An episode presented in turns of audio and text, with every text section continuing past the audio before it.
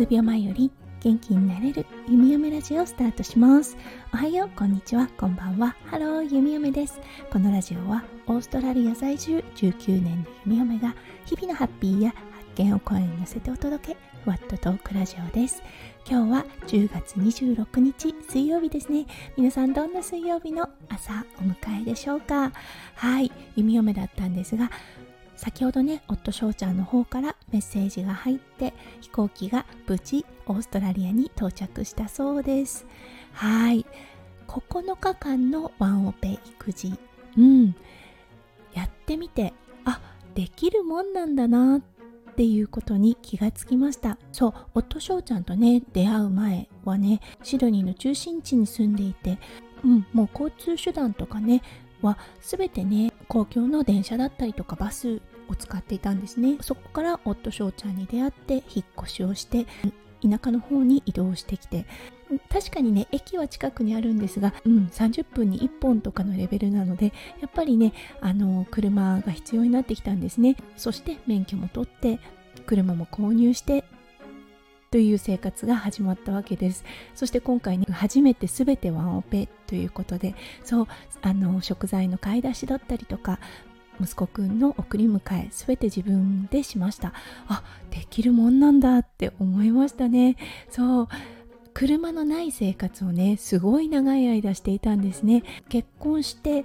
息子くんが生まれる数年前までですね、全く車を運転したことがなかったゆみよめ。そこからオーストラリアで免許を取得してという形だったので、ああ、やればできるもんなんだなって今回のね、ワンオペで思いました。どうしてもね、甘えって出てしまうんです。そう、夫翔ちゃんの運転とっても上手なので、普段はね、やっぱり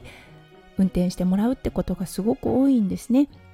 はい、だけども日本にいるので、やらなければならないという状態になった時ね、やっぱりやりますね。そしてね、あ、できるんだといったね、自信につながったような気がします。みよめね、前の配信でも言ってたんですが、とってもね、石橋を叩いて渡るタイプの人間なんですね。だからこういうね、状況がないと上達ってしていかないんですね。それはとても自分でよく分かっています。なのでね、こういうシチュエーションになったことにまず感謝するべきなんだなと思いました。だから今日のメッセージは、もうやればできる、はいこの一言かなと思いました。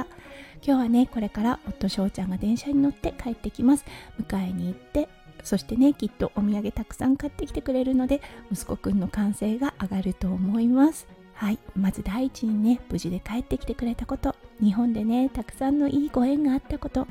それに感謝をするゆみよめです。はい、日本でね、ご縁のあった皆さん、本当にありがとうございました。いっぱい支えてもらって、本当にね、心から感謝をします。ありがとうございます。